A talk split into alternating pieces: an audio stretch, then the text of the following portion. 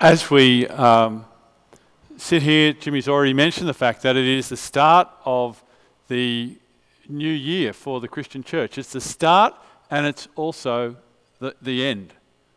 As we think about the two bookends of Jesus coming first as a baby and last as a, as a mighty uh, warrior and judge. So the period of Advent is really a, the story of that time. And we're going to celebrate the first coming of Jesus at Christmas time. I want to ask you how many times you've actually paid attention to celebrating the second coming of Jesus or thinking about the second coming of Jesus. And as we, as we do that for the next um, three Sundays, we're going to be looking at the book of, um, one Thess- of 2 Thessalonians uh, from the, the Bible because this has got a lot to, to say about those particular things. And uh, Paul visited this place in Thessalonica, and uh, I just wanted to show you some pickies. So it's a beautiful part of the world. You can see the Aegean Sea there. Um, Athens and Corinth, well, Thessalonica is just a little bit kind of up the road there.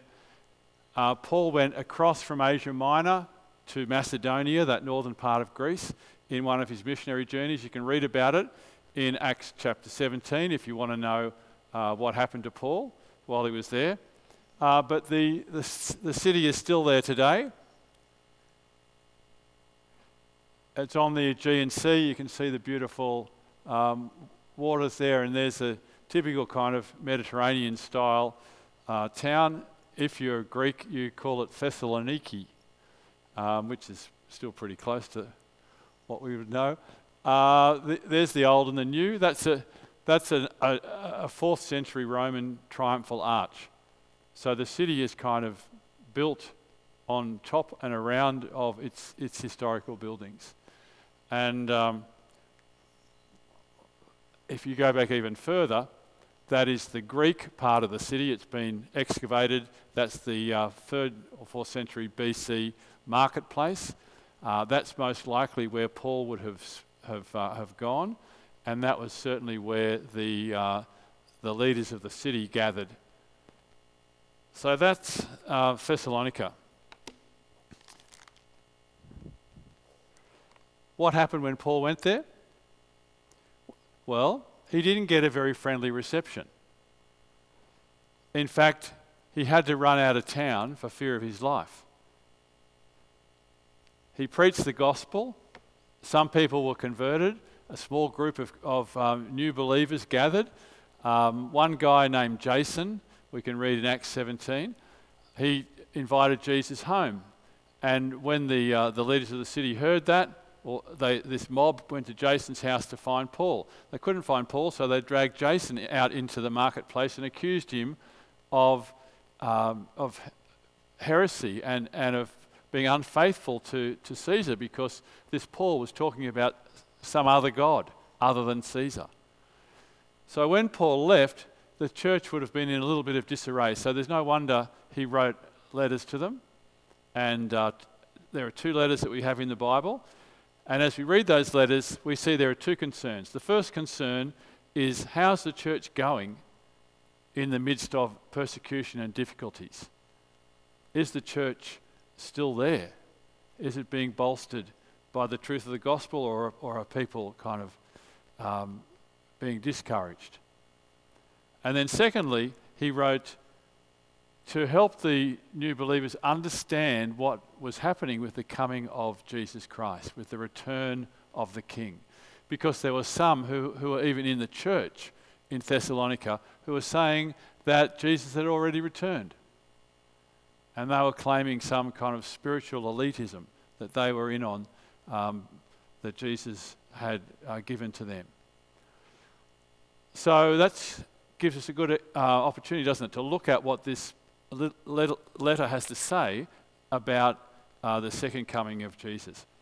Now, I want to give you a little test, and um, not many passed it this morning. Who, who knows what you say in traditional Christian circles, if you're a good kind of mouldy Anglican? Um, what do you say at Advent?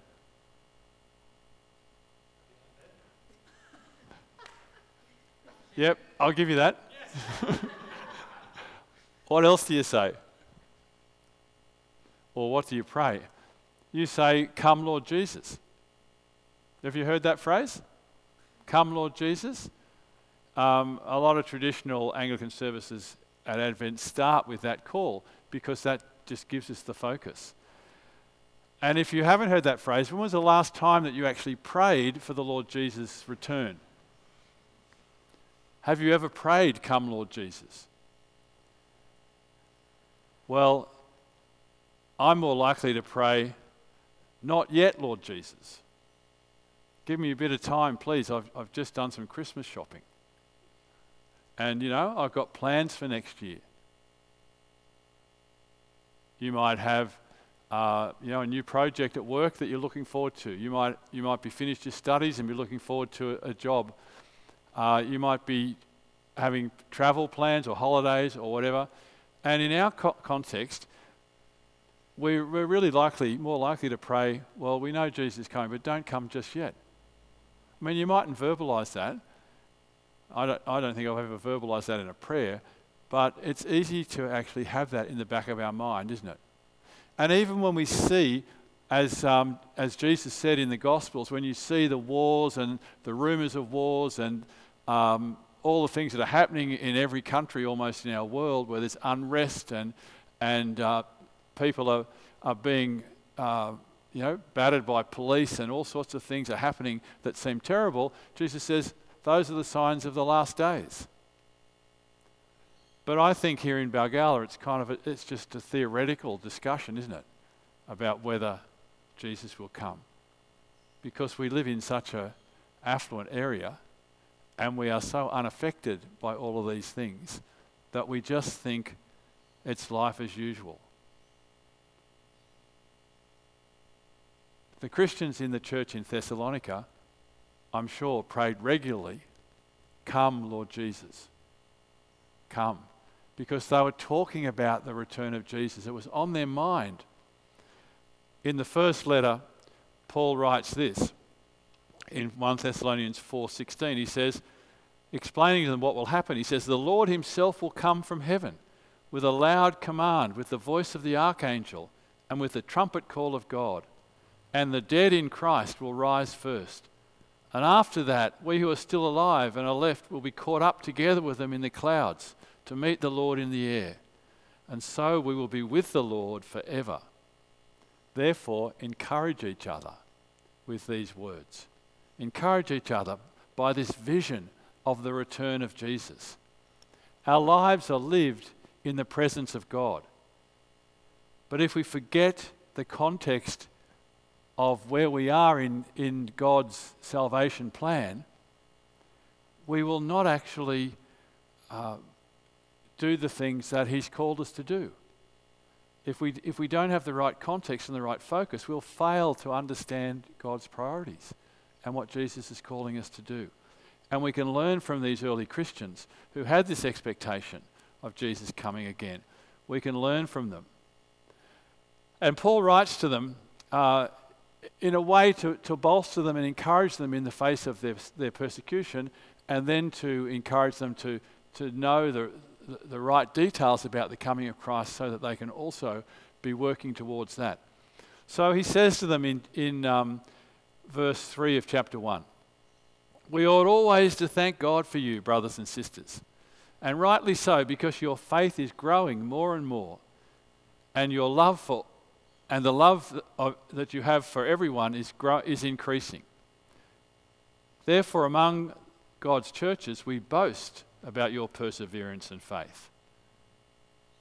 All this is evidence that God's judgment is right, and as a result, you will be counted worthy of the kingdom of God for which you are suffering.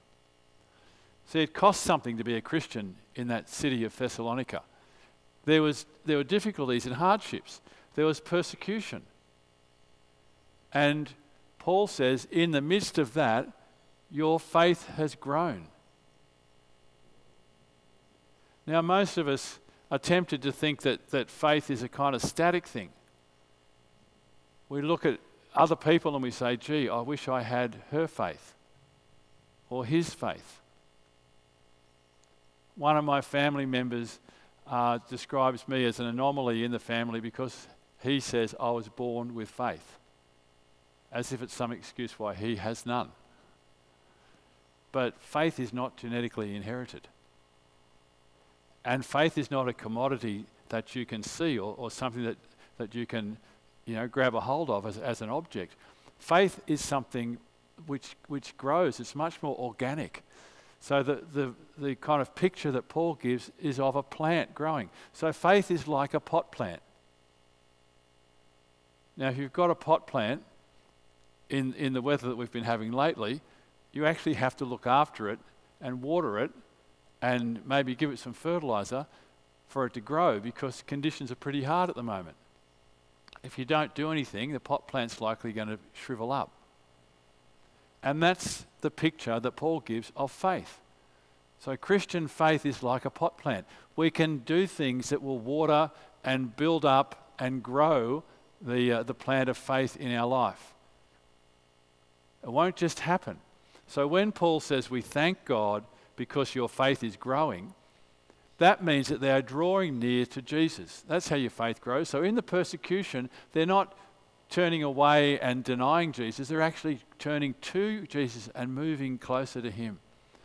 And as they do that through scripture, through prayer, through encouraging each other in their, in their Christian experience, even in, in the midst of persecutions, their faith is growing and their love for each other is growing because they have this shared faith and this shared experience. And they are persevering in the, in the face of suffering. And Paul says that he uses them as an encouragement to the other Christian churches. So, if your faith isn't growing, what do you need to do to get back on track? Take a little, you know, just check in your mind where do you think you are in terms of your level of faith? In the Western church, I think it's a sad reality that we are often not very far along the way in faith because we can live without it. You can actually live the Christian life without faith. You can just turn up to church because it's Sunday. You can, uh, you know, make your plans. You can choose what you're going to do with your life, your career, your studies. If you have a bit of a hiccup or a hardship, well, you just try and reorganize things so that you can get your life back on track. You don't panic too much because you know that, you know, eventually everything is going to work out. And what, what place does God have in all of this? The last three weeks, we've heard of Christians in very different places, haven't we? Through, through our focus on justice and the persecuted church we can live without faith in the West, but there are places uh, in the world where if you have no f- faith, you cannot actually pretend to be a Christian. You can't kind of make it. So, where is your level of faith? What plans are you putting into place to actually grow your faith? The Apostle Paul says, and um, we boast in the persecutions and the trials that you are enduring. What? What a crazy thing to say to someone who's suffering. We boast about the fact that you are suffering. Well, he's saying we boast about the fact that in your suffering you are actually standing firm, you are enduring. So Paul is not a, a crazy masochist, but he knows that in their suffering they've turned to Jesus and their faith is growing. And the same is true for us today. The church that perseveres in difficulties is the church that relies on Jesus Christ. Not trying to just solve the difficulties ourselves or living with them, but actually uh, handing them over to Jesus and relying on Him. we can't really live this life without a growing faith in Jesus Christ. Now, what's this got to do with the return of Christ? Well, Paul says in verse 5 all of this is evidence that Christ's judgment is right. And as a result, you'll be counted worthy of the kingdom of God for which you are suffering. God is just. He will pay back trouble for those who trouble you and give relief to you who are troubled, and to us as well. And this will happen when the Lord Jesus is revealed from heaven in blazing fire with his powerful angels. So, Paul says, don't ever forget God is just. God will always bring about justice, but it might not happen in, in um, the way that we expect, or it might not even happen in your time that you might see it. When will it happen? God will pay back trouble to those who trouble you. And this will happen when the Lord Jesus Christ is revealed from heaven in blazing fire with powerful angels. Now, I don't know about you, but I, I can't imagine uh, how it would be to see Jesus like flaming fire. And um, and he's got his powerful angels with him, as if the ones who aren't quite so powerful are kind of at the back. Jesus, the picture here is of the, the majesty of the glory of Jesus Christ. And he will come. So, how crazy for the, some of these people in Thessalonica to say, oh, well, Jesus has really returned. It happened over here, uh, you know, just for us. No, when Jesus returns, it's, everyone's going to see this blazing fire of a, of, an, of a person who comes with his, his powerful angels to bring an end to all things. That's where we're going. And as we, as we see that, we have, there's a couple of questions that come to our mind. When will God judge these, uh, these wrongs? When will God judge these people? And again, let me remind you that God's justice uh, will be seen when the Lord Jesus returns. So we need to keep persevering, don't we? God will judge the world when Jesus returns in total authority and power. Who will, who will God judge? God will judge those, Paul says, who don't know him and who don't obey the gospel of our Lord Jesus. Uh, some people think that that sounds unfair. God will judge those who don't know Him. he means don't have a relationship with Him. God does not judge people on what they don't know. He judges people on how they've responded to Jesus. So those who have refused to know Jesus, refused to have a relationship with Him, and um, those who disobey Him, those who have heard the message of Jesus and have rejected God's grace and who, who, who don't live according to his purposes. And Paul goes on to say, He will punish those who don't know God and, and don't obey Him with uh, a terrible punishment. So, what is that punishment? In verse 9, they'll be punished with everlasting destruction and shut out of the presence of the Lord and from the glory of His might. This is serious stuff. This is frightening stuff. That God is going to punish people with everlasting destruction. They'll be shut out from the presence of the Lord and from the glory of his might.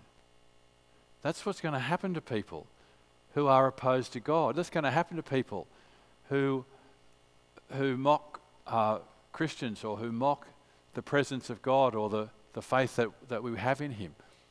This is what's going to happen to people who know the right thing to do and don't do it. This is a frightening thing. Punished with everlasting destruction. So Paul says this is, this is how it, this is the pattern here. God allows suffering because through it he can achieve his purposes as we uh, stick with him. Because suffering draws us closer to Jesus. In the midst of our trouble, we cling on to Him. And that means that our faith will grow. That is how we actually uh, water and foster our Christian faith. And that will actually bring an outpouring of love within the church of God as brothers and sisters stand together in suffering, knowing that God is just. And God won't let sin and suffering have the last word. Even if someone is martyred for their faith, that is not the last word because Jesus will come again and bring about justice and judgment. So we could leave it there, but there's one important theme that runs through this passage that I haven't mentioned, and it's the theme that helps to resolve uh, some of the, the truths that are written here that are hard for us to, to see, and that is that judgment isn't just about um, judicial process, it's about the glory of God. Okay, it's not just about being fair and just, it's about God showing his nature and his character. And um, in verse 10, the, the uh, Apostle Paul wrote, On that day, when he comes to be glorified in his holy people and to be marveled at among all, all those who have believed. So on that day of judgment, Jesus comes to be glorified. Jesus comes in glory for all to see and to be marveled at. Paul finishes with, with a prayer. He prays that as a result of this, their Christian lives will continue to grow and to go forward. In verse 11, he says, With this in mind, we constantly pray for you that our God will make you worthy of his calling and that by his power he will bring to fruition your every desire for goodness and your every deed prompted by faith. Your every desire for goodness and your every deed that is prompted by faith. Paul prays that that will actually, uh, that they will come about through the power of God. That, that uh, in this context, as we grow in our, in our relationship with God, that we will con- constantly uh, see an impact in the world. And then he finishes the prayer with verse 12. We pray this so the name of our Lord Jesus Christ may be glorified in you and you in him, according to the grace of our God and the Lord Jesus Christ. So, uh, as I said, all of this, living, in the, uh, living the Christian life, growing in our relationship with him, looking forward to the, t- the day when Jesus will return, recognizing the awesome nature of, of uh, Jesus' uh, judgment and the, the uh, pronouncement of justice upon those who, who reject him. And all of this, he says, um, is to bring glory to the Lord Jesus Christ. That the Lord Jesus Christ may be glorified in you and you in him. Did you notice that? Jesus is going to be glorified in us. The whole world is going to see God's gl- glory as Jesus comes in his majesty. But his glory is not just a physical presence that we can see, it is actually a spiritual presence that we will know. And in some way, um, you know, the Apostle Paul writes in different letters, he writes to the Corinthians, that our, our bodies will be transformed into his glorious body. And we, again, we, it's hard to have categories to understand some of this imagery. But that is the, the truth of the coming of the Lord Jesus. Yes, there will be judgment. But more, more than that, there will be glory, a shared glory, the glory of the Lord Jesus Christ for all to see, and that glory shining through our lives for all to see, as our purpose and uh, our future is to bring glory to Him. So we pray, Come, Lord Jesus, come. We do this not just because we know that Jesus is coming back, but because we want to see His glory. Advent, Come, Lord Jesus, come. Amen.